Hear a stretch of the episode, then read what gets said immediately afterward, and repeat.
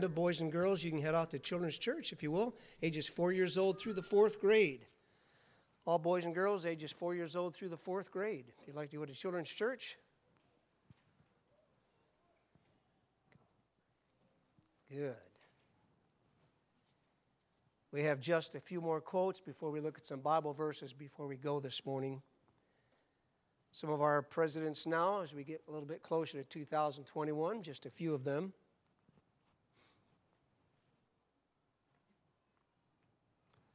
Herbert Hoover, our 31st president. Just a short quote. He said, The study of the Bible is a postgraduate course in the richest library of human experience. The study of the Bible is a postgraduate course in the richest library, library of human existence. Franklin D. Roosevelt, our 32nd president, two quotes from President Roosevelt. We cannot read the history of our rise and development as a nation without reckoning with the place the Bible has occupied in shaping the advances of this republic. Where we have been the truest and most consistent in obeying its precepts, we have attained the greatest measure of contentment and prosperity. I want to read that again. That's a great quote. We cannot read the history of our true rise and development as a nation without reckoning with the place the Bible has occupied in shaping the advance of the Republic, where we have been the truest and most consistent in obeying its precepts, we have attained the greatest measure of contentment and prosperity. He later said these words No greater thing could come to our land today than a revival of the spirit of religion, a revival that would sweep through the homes of the nation and stir the hearts of men and women of all faiths to, re- uh, to reassertion of their belief in God and their dedication to His will for themselves and for their world. I doubt if there is any problem, social, political, or economic, that would not melt away before the fire of such a spiritual awakening. Harry S. Truman, our 33rd president, the fundamental basis of this nation's laws was given to Moses on the Mount.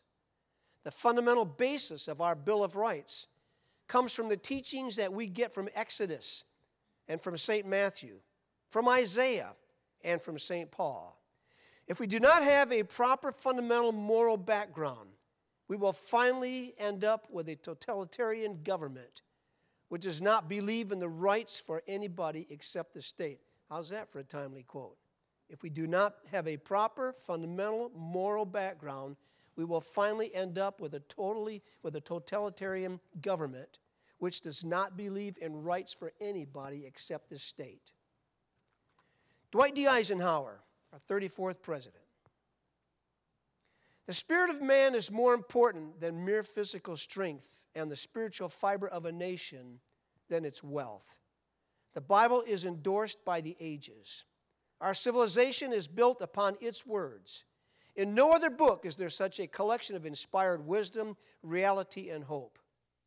Then he said, Without God, there would be no American form of government, nor any American way of life. Recognition of the Supreme Being is the first and most basic expression of Americanism. Thus, the founding fathers of America saw it and thus, with God's help, it will continue to be. And finally, I want to quote a couple of times from Ronald Reagan, our 40th president. He said, If we ever forget we are one nation under God, then we will be a nation gone under. Once again, if we ever forget that we are one nation under God, then we will be a nation gone under. He also said, Inside the Bible's pages lie the answers to all the problems that mankind has ever faced. I hope Americans will read and study the Bible. And then he said, Of the many influences that have shaped the United States into a distinctive nation and people, none can be said to be more fundamental and enduring than the Bible. Once again, of the many influences that have shaped the United States into a distinctive nation and people, none can be said to be more fundamental and enduring than the Bible. As we heard the words of Benjamin Rush today to begin the message, one of the writers of the signers of the Declaration of Independence, as we have quoted some of these words of presidents down through the ages, I mean, surely we must be asking the question, you know, where are these men today? Where are men today that will stand up and in their speeches, before election or after election in service, where will they say anything like we've, we've heard today? And I don't want to, I don't want us to go home today uh, saddened. I don't want us to go home discouraged or depressed or feeling like, you know, there's no hope. Uh, it's easy to feel like that, isn't it? Somebody this morning in Sunday school said, I don't listen to the news anymore. I thought, I'm pretty close to that myself. I don't listen as much as I used to. And I don't want all of these quotes of Benjamin Rush and these presidents to, to, to encourage us to leave today saying, you know, there's no hope for us. Nobody talks like that anymore. You know, America's gone. Because when I think about that, I think of Elijah.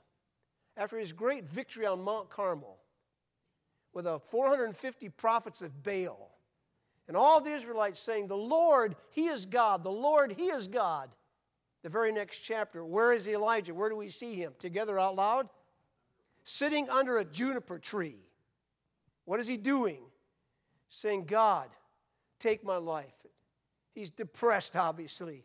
He's in despair. And he says, God, just take my life. The best thing I can do is die. What does God say to Elijah? He said, Wait a minute. Do you not know that I have reserved 7,000 prophets in Israel that have not bowed the knee to Baal? And God, through Paul, reminds us of that in the New Testament. God always has his remnant. God always has some true believers in the midst of perilous times. And so we ought not leave today without hope. I want to share just a few verses before we go. Because if we're thinking that our leaders, we wished our leaders knew the Bible, we wished our leaders would decide things by their knowledge of the Scriptures. We wished our leaders would believe right and do right because of what it says in the Bible. That's our prayer, that's our desire. Then we need to be honest and say, well, then, so how are we supposed to live? What are we supposed to do as we evaluate our country, as we look at our current situation, as we look at our leadership, how are we supposed to respond? What are we supposed to do? We want them to follow the Bible, then we better follow the Bible. Amen? So, just in closing, some simple things, just a summary of what should we remember from the scriptures as we think of our country today. Number one, we should remember that God is still ultimately in charge. Amen? He is sovereign over all. Anyone who is in power today is there only because God has allowed him to be there. It doesn't matter if it's president, vice president, senators, congressmen, governors of states, mayors of cities, council members in the little towns, whoever they are. Listen now, according to the Bible, anyone who's in any place of government leadership is only there because God has allowed him to be there. Daniel chapter 4, verse 17, Daniel chapter 5, verse 21. Listen to Daniel 5 21. God rules in the kingdoms of men and appoints over it whomsoever he wills. Psalm 75, verse 7. God putteth down one and setteth up another. It is God who's in charge, really, of all elections, of all appointees. No one is in a place of leadership without permission from a sovereign, almighty, omniscient, all powerful God. So, no matter what situations we face, and I know we've heard this over and over again, but let it sink in this morning, no matter how we feel about things at any given time, we must remember behind it all, God is still alive. He's not dead. He knows what's going on. He is sovereign over all. And he puts up leaders and he takes down leaders. Number two this morning, we should respect and honor our government's leaders. 1 Peter chapter 2 verse 17. Honor all men. Love the brotherhood. Fear God. Next three words. Honor the king. Same word, children, obey your parents in order for this is right. Honor thy father and the mother. What does it mean? It means to consider very valuable, very precious, very special. God says we should honor the king. So we refrain from telling jokes about the president, even though we think they're funny, okay? We, we must, and we, and we don't honor a man because of his person. We honor a man because of his, you tell me, his position. Honor the king. Not because of his person, not because of his personality, not because of anything else. We honor the king because his position is a position that God has put him in. Number three, and it goes along with that, we submit, we must submit ourselves to our government's leaders and obey them. 1 Peter chapter 2 verses 13 and 14 submit yourselves to every ordinance of man for the Lord's sake whether it be to the king as supreme or unto governors as unto them that are sent by him for the punishment of evildoers and for the praise of them that do well for so is the will of God, that with well doing we may put to silence the ignorance of foolish men. What did he say? Submit yourselves to every ordinance of man for the Lord's sake. Would you turn, please, to Romans chapter 13?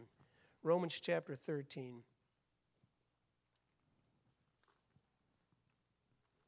I could perhaps quote this chapter, but I don't want to take a chance. I think it'd be good Somebody says, I brought my Bible to church and never opened it. Well, you're not going to say that now, okay? At least let's read this passage, because this is a key passage on what does God expect of us. He expects submission. Why? Because the passage tells us, well, let's just read it. Let every soul be subject unto the higher powers. For there is no power but of God. God's the key word in this passage, by the way, okay? And don't forget, Paul is writing this under divine inspiration back when the Roman government was in charge, and they were not promoting evangelism and believing on the Lord for salvation. They were not promoting, the Roman government did not promote living by the Old Testament scriptures. No. We know better than that. and yet, God says at that time, and for us today, let every soul be subject to the higher powers. For there's no power but of God. The powers that be are ordained of God. Whosoever therefore resisteth the power, resisteth the ordinance of God. And they that resist shall receive to themselves damnation or condemnation. For rulers are not a terror to good works, but to the evil. Wilt thou then not be afraid of the power? Do that which is good, and thou shalt have praise of the same. Why? For he is the minister, the servant of God to thee for good. But if thou do that which is evil, be afraid, for he beareth not the sword in vain. For he is the minister of God, a revenger to execute wrath upon him that doeth evil. Wherefore ye must needs be subject, not only for wrath, but also for conscience sake. For this cause also pay ye tribute, also pay your taxes. For they are God's ministers, attending continually upon this very thing. Render therefore to all their dues tribute to whom tribute is due, custom to whom custom, fear to whom fear, honor to whom honor. What did Jesus say as recorded in the Gospels, Matthew 22 21? Render therefore unto Caesar the things that are Caesar's, and render unto God the things that are God's. So we are to obey the rules of government, the laws of government, including paying our taxes. So important. There's only one exception. You know what it is. There's only one exception. When the higher authority, let's say the highest authority, God, commands something that is in contradiction to what man comes along and says, or let's turn it around. When man, as a ruler, says, You are commanded to do this, and what we listen and read says, Wait a minute now, what saith the scriptures? We have a higher authority, our highest authority. God says we must do this. If we have to make a choice between what God says and man says, we must obey the highest power. The uh, Israelite mothers did that back in Exodus when they refused to, to have their babies killed, remember? Time of Moses' birth. Daniel and his friends did that in Daniel chapter 1. The three Hebrews, Shadrach, Meshach, and Abednego, they did that in Daniel chapter 3. Daniel did that again in Daniel chapter 6 when he prayed, although the king commanded no one to pray. Oh, Peter, James, or Peter and John did that in the book of Acts. Twice they said we ought to obey God rather than men. We've heard what you've said, but now this is what God said. So you're going to have to decide. We've already decided we got to do. We got to go with God. This is what God said. We, we can't obey you and disobey God. That's that's that's God's word. But other than that, now when there's no conflict, even if we don't agree, we're to obey the law. Number four, we only have five. Number four, we should pray for government leaders. I think that's the key. And if I if I didn't have time to mention any other, and I could only pick one, this is the one that I would pick. Because we must pray for the leaders of our country. 1 Timothy chapter 2, verses 1, 2, and 3. Listen carefully. I exhort, therefore, that first of all, supplications, prayers, intercessions, and giving of thanks be made for all men, for kings, and for all that are in authority. Why? that we may lead a quiet and peaceable life in all godliness and honesty. This is good and acceptable in the sight of God our Savior. If you forget every other verse I read or quote this morning, let's not forget that one. That passage. I exhort, therefore, I exhort, therefore, that first of all, above all, supplications, prayers, intercessions, giving of thanks be made for all men for kings, and for all that are in authority. Why?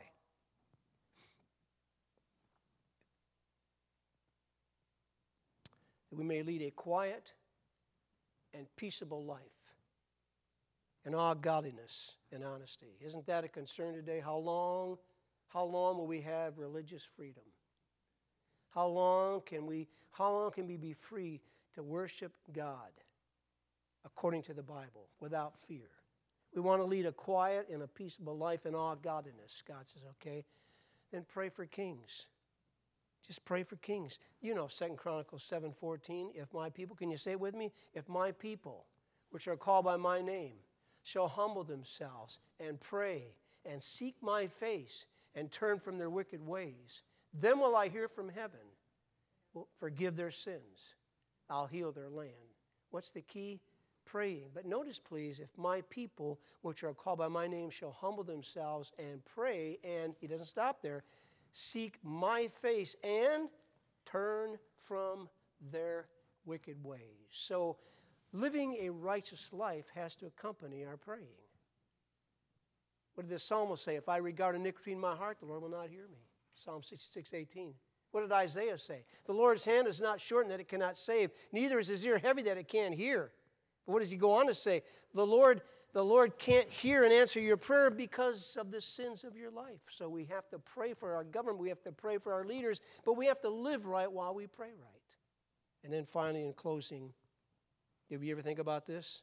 One of the greatest things we can do in our country right now win people to Jesus Christ. If we want people to be in power who are Christians, and understand and live by the Bible, they're going to have to be saved before they get into power. Amen.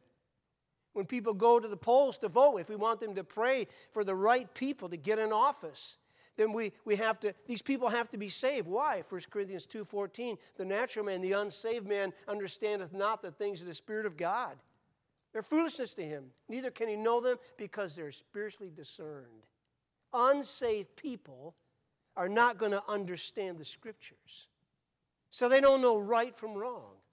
And they can vote for people who are entirely opposed to the scriptures and think this is the best candidate. We need to get people saved. Not only saved so they can vote right, not only saved so that one day, as they're in office, they can decide right, but get people saved so they won't go to hell when they die. It's not really a patriotic verse, but I thought about it several times this week. Peter, preaching on the day of Pentecost, said to the people of Israel, Save yourselves from this untoward generation. Well, that's a, that's a verse. Save yourself from this wicked and perverse generation. Most of the people in our country today are not too interested in church. They're not too interested in the Bible.